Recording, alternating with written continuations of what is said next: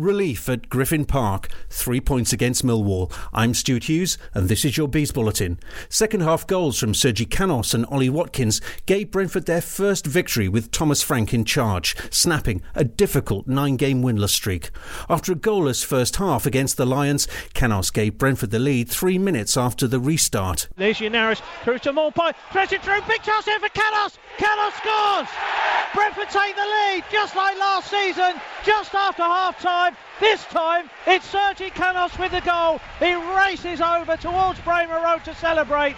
Ollie Watkins replaced the Spaniard after 73 minutes, and with five minutes remaining, he fired a shot past Ben Amos into the bottom right hand corner for the Bees' second.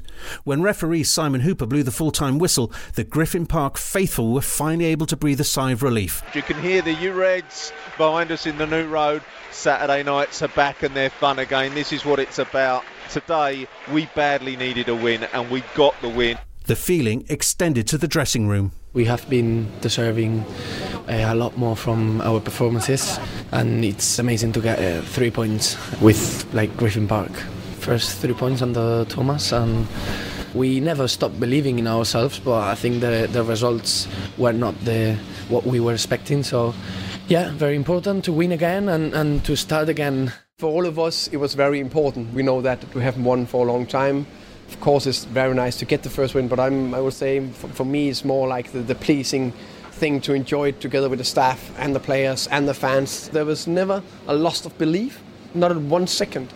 But we know we need that win, that little extra confidence, that we know that when next time we shoot, it go to the top corner. So we needed the win, rest tomorrow, and then we're ready to fight again. There's another London derby to look forward to next Saturday when Brentford face QPR at Loftus Road. I'm Stuart Hughes, and that's your Bees Bulletin.